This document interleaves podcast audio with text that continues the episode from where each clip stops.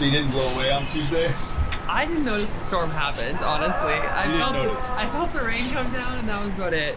I think it's funny that if it rains outside of raining season in Florida, we get real No, it rains all the time. But I, I know I, I went outside on the porch, and I will say, like, it was super fast, mm-hmm. like, as in fast wind. But then, like, it was over in like there was like twelve minutes of really bad though. It got really dark, really windy. Tree, some tr- little branches started coming down. I was like, oh, I'm sure I should be on the porch, and then.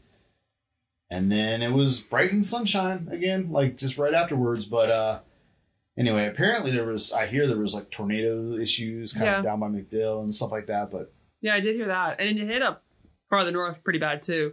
Um, and it was like windy, rainy, snow for a lot longer. Such a such a strange kind of storm though. Like so just some weird band that came through of I don't know what that was, but Hey guys, those just joining us, welcome to Tampa Talk. It's January 12th. I'm John. and I'm Dahlia. Thanks for joining us. All right, what are we talking about? So, uh, on this week in Tampa history, um, on January 18th, 1824, the 1st Infantry arrived in Tampa Bay with Colonel George Brooke. Um, and so the task force that had left from Pensacola on January 15th made its way to Tampa Bay and um, yeah, they arrived with their with their teams, and um, shortly afterwards, January eighteenth, eighteen forty nine. So what's that? Five year? Oh no, sorry, like twenty five years later, um, or something like that. um, they established the uh, Tampa as a village, Mm, and so it took a vote of fourteen men to establish Tampa as a village. Another actually fun fact about it being called Tampa is that originally Tampa was supposed to be named like Ta- Tagahu- Tagawauchi or something like that. It's an indigenous word. And Tampa, the city we know, the name we know for our city, was the name of a town in um, around the Fort Myers area. really? And what happened was, again, an indigenous word. And what happened was they described Tampa in letters as the open, the mouth of this bay, um, and a, and a big port city for these indigenous Seminoles, like the Seminole tribe. Um, which, if you look at Pine Island, which is where um, Tampa was originally named in in in Fort Myers, it was that. It was the it was a mouth of a bay, but it was a lot smaller, and so uh, map cartographers misunderstood the description and labeled Tampa what is what was Tagagahuchi or something like that, and never made the correction. So like we accidentally got the name Tampa. It was a mistake. Um, and otherwise Tampa would have been Pine Island. I want some footnotes. I have photos. I want to see that. That's amazing. Yeah, I learned that going down to Pine Island, and there's a whole plaque about how this was supposed to be Tampa. And it was spelled with an N also. Tampa Oh. was the actual origin. The word, the um, native word was Tampa. And my understanding was that it meant like sticks of fire. Yeah, that was that was part of this plaque too. So if you're ever in Pine Island, that's the original like, which is by Fort Myers, right after like Matlacha. Um, that's the original like namesake of Tampa. Hmm. Yeah, Interesting. very fun fact. But in modern news, um, so we've got updates around the um, Florida abortion laws that are trying to be passed through. And so, if people are familiar, we mentioned last week too that the 15 week abortion ban um, and six week abortion ban that lawmakers have been working to approve um, are ongoing in the Florida Supreme Court. But um, the Florida freedom fighters have officially got enough petition signatures to get an amendment to the Consti- the Florida Constitution put onto the 2024 ballot. Yep. And so um, It's a lot of signatures in a week. it is. Yeah. Yep. And so they needed like 890,000 and some. And basically, uh, and sorry, the organization's called Floridians Protecting Freedom. Mhm. And they, the, this new verbiage on this, um, on this, on the vote will be to amend the Constitution to, um, protect access to abortions until viability, which is estimated to be 24 weeks. So it wouldn't be like you can have an abortion, you know, fully pregnant. Um, it's, it's still like a cutoff point from Mhm. what doctors deem like the point of life, I guess. Yep. Um, so that should be on our ballot this year, which is uh, a big accomplishment of this organization. Um, and so, actually, no, that's not a good joke. Um, so the uh, some other news around our youth is um around the uh, Ybor shooting case. And so because of that, uh, Tampa City Council has decided to advance the juvenile curfew ordinance. And so people are a little bit concerned about this, or this article reports on people's concern around, um, this ordinance because they feel that there's not enough really data to prove that this curfew is going to help improve the situation in Ybor. But it will essentially implement a, a citywide ordinance that prohibits youth under the age of 16 from being out after 11 p.m. and could result in a $50 fine. Um, and so again, this was uh, an ordinance that I guess was already in our laws, but was just not being in, in place and was Hmm. not being like exercised. And so they're like re-implementing it. They're like making it active again. Really? Um, and so some comments from the meeting was uh, the around the risk or around the concern of burdening police officers and potentially committing civil rights violations if we don't know if this ordinance is worth anything yet because there's not a lot of data on it. Um, and they're confused on how you're going to like enforce this rule, right? Like, are you IDing 16 year olds? Because 16 year olds might not even necessarily have ID, right? It's unbelievable to think how will this possibly be enforced. Yeah. Like I know very young boys that look like full grown ass men, Right. and you you know you just there's just no way there's just no way. Yeah, and a lot of the concerns when this first came up as a solution was that it will come lead to profiling, right? Like you'll That's be exactly right. and you'll be asking people that Well, it's an excuse to stop and frisk effectively. Like we can stop whoever. Go, well, I just needed to know how old you were. It'd be like it could be anyone. yeah. So, well, that's some of the concerns that people brought up, and so, um, City Councilman D'Angelo did encourage. Um, is that right? I don't know. A guy named D'Angelo encouraged council members to research uh, how this program has affected things in like Chicago and Baltimore, like bigger cities that have these kinds of things in place. Um, and so we'll see, but it is in place as of now. They voted on it, so the juvenile curfew is in effect um, after 11. If you're under 16 and you're alone, uh, there will be a $50 fine. Um, also around our youth, the Florida GOP has sought to roll back child labor laws. And so um, the 2024 legislative session, HB 49, would restrict the number of hours, um, or sorry, remove some of the restrictions of the number of hours 16 and 7 year olds can work.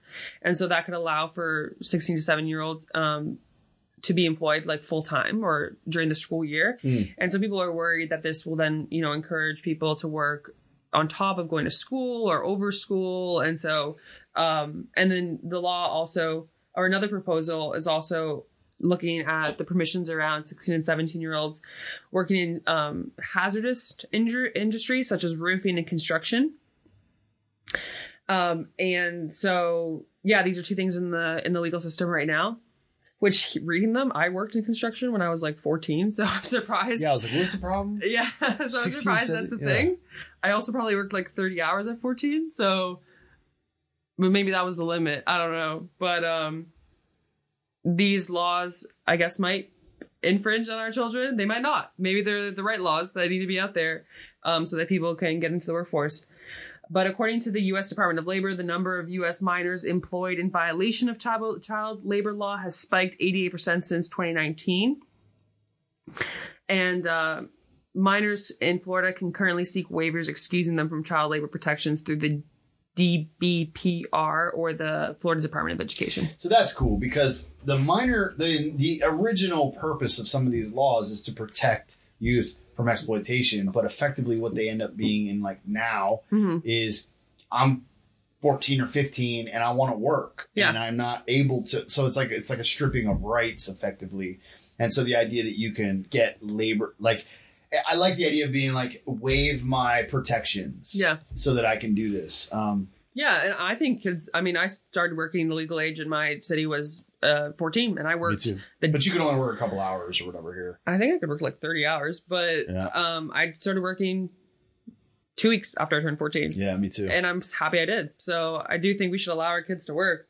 And you know, these are really expensive bills, so read into them. There's probably you know all these kinds of protections hopefully in place to make sure that you're not exploiting uh, child labor, or you know, getting hopefully not getting fired because you can't work, you know, 40 hours um, because of school or other commitments. We'll say, hey, nobody else wants to work, and a 15 year old wants to work. Let's go. Yeah. And we forget that a lot of countries younger people working isn't as common because the jobs really need to be there for the like adult population Mhm. that isn't necessarily educated to higher level jobs. And so our youth being able to work is a is a differentiating factor of places like Canada and the US and, and countries like that. Um it's the season of laws, so there's more news Yeah. about those laws. Um, this law cracked me up. It's the Florida bill uh, making it illegal for drivers to hog left lanes. There we go. Let's go. And so essentially you could get a fine for being in the left lane Being an idiot. and not going fast enough, I guess. Um I think that's hilarious because I think this law is so Florida because someone in the left lane could be going 15 over They're not. and people would consider them hogging it because Yeah, we're going right. 30 over. bastards. Um so but Yes. it's new law that might be coming out. You ever hear? So there's this old uh, George Carlin bit where he was talking about. Dri- I think it was George Carlin. He was talking about driving, and he's like, when you're driving, anyone going slower than you're going is an idiot, yeah. and anyone going faster is a maniac. Yeah. Which is the case in Florida. um, like I was on the 275 and it's 55 speed limit. I'm probably going 70 and people are freaking flying past me. Yeah, you need to get over the right. Yeah, well, I wasn't in the left. I was in the right.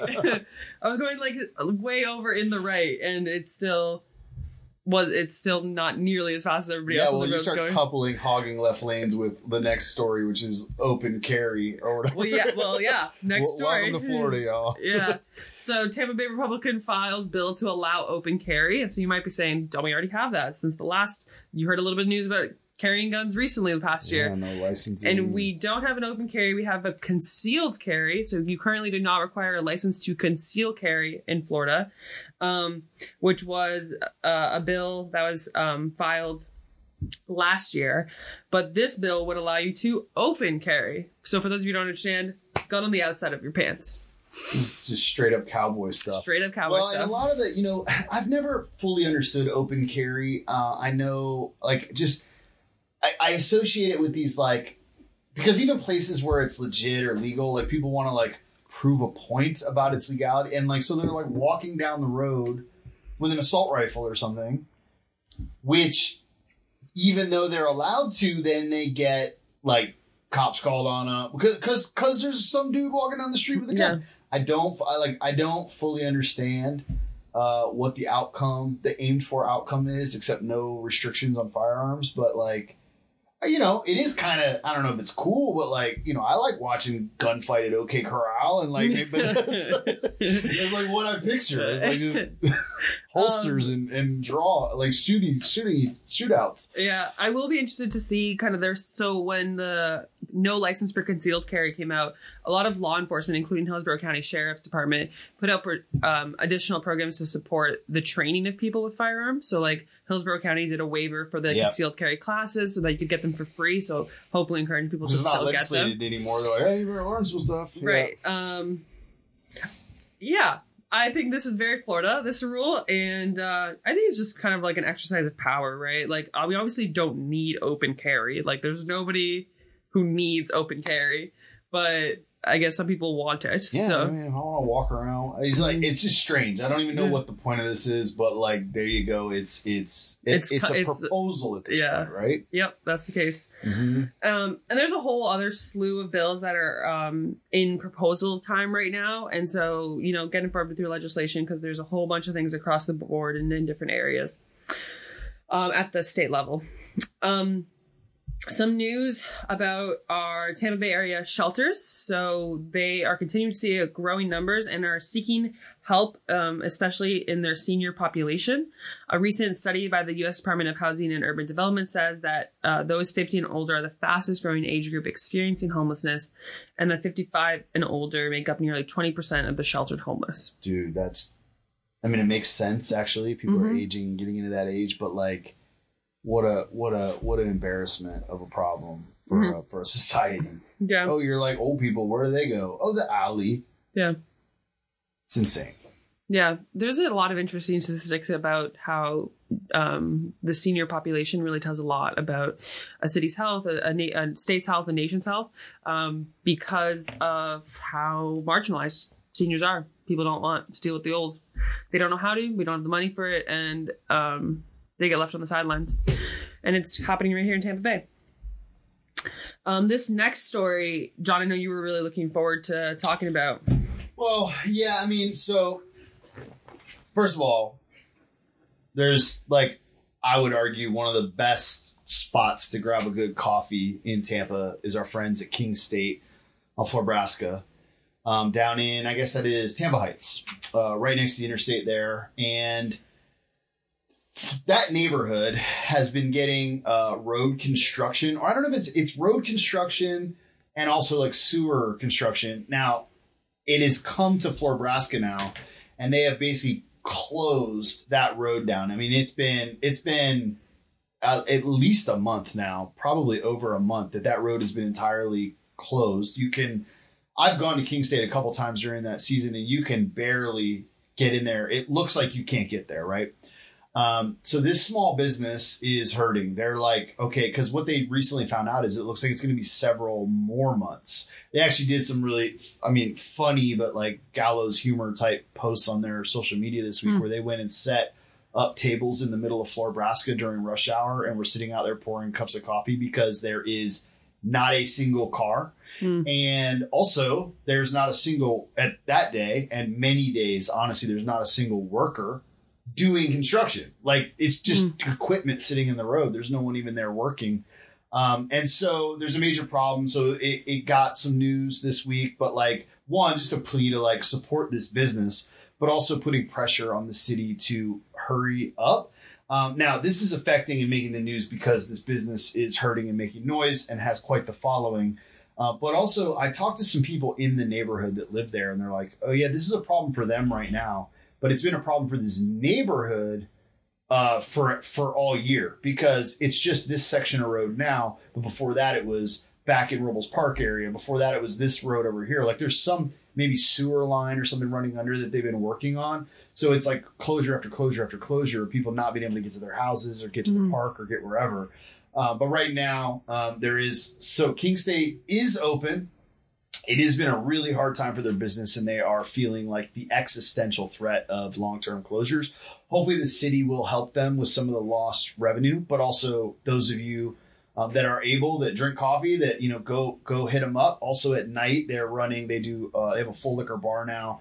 Um, they call it at night. I think it's called Ups and Downs. Same business though, and you can go day or night and support this business and uh, just um, be persistent when you're trying to get over there uh, Mhm. because it is hard to find your way in. It's usually easier to come from the side that the interstate is on because you can't come through from the Florida Avenue side. Yeah. Yeah, they have been working on that for a long time. Um, and it's already kind of hard. Like it being the only business on there, it's hard to advocate for yourself, right? It's not like you're on the main street of Ybor and you can all Oh, yeah, these they're- they're businesses come together, there, right? right? Mhm. You're all by yourself, and so there's you're the only voice really um, fighting for yourself. Um, and then in the last little piece piece of news, um, the three R's, so uh, reduce, reuse, recycle, art and poetry contest is accepting new student submissions. Um, this is an environmental art contest held in Tampa Bay, focusing on waste reduction. I remember this last year. Yeah, and the deadline for submission is February 12th. Um, and residents can actually vote for the winners online from the 19th to the 29th of February, and then the winners are notified in March. It's a great little contest that the city does every year. It'll Um, open up once these are submitted. Then it'll open up where we can go in and vote. Right? Is that Yeah, how it was? that's I the think we 19th to the voted on them 29th. last year. Yeah. yeah. and they show the little. They're actually kind of cute. Um, and there's different categories and different age ranges and things like that. Uh, so coming up next week we have MLK Day, and so with MLK Day comes the MLK Junior Day of Service happening at McKay Bay Nature Park um, on January 13th from 8 8:30 a.m. to 12:30 p.m. And so you can join um, to be a part of that. They will have beautification activities from 9 to 11:30, and then a cookout style lunch and education fair starting at 11:30. Um, it's open uh, to 300 volunteers uh, over the age of 12, and you must register in advance. And so um, we shared the link, but you can also just find it online by searching MLK Junior Day of Service. Um, the actual MLK Day parade will happen that following Monday on January 15th. Um, it kind of starts over at Cuscaden Park there at 12 from 12 to 3, but um, you know, it's a parade, so they, they move around a little bit. And actually, uh, from our Ybor Street Community Garden, that afternoon, um, myself and Jessica are, are sometimes out there, and we'll be out there um, because it passes right by us. Does it Yeah. go down so twenty first? it's actually the uh the lineup to the parade. so technically they're not parading yet. It's like people lined like they're lined up ready to parade, but it's right down our Ybor Street. It's Uh, on Ybor Street. Nice. It's on twenty uh, first from our garden. You yeah, can see it yep, though. Yep. So um so yeah. If you want to check out the parade, January 15th, 12 to 3 over at Cuscaden. If you want to join us checking out the parade, um, Ybor Street Community Garden is right around the corner. Um, it is crazy down there, so figure out your car situation. You will not be able to park in and around Cuscaden Park.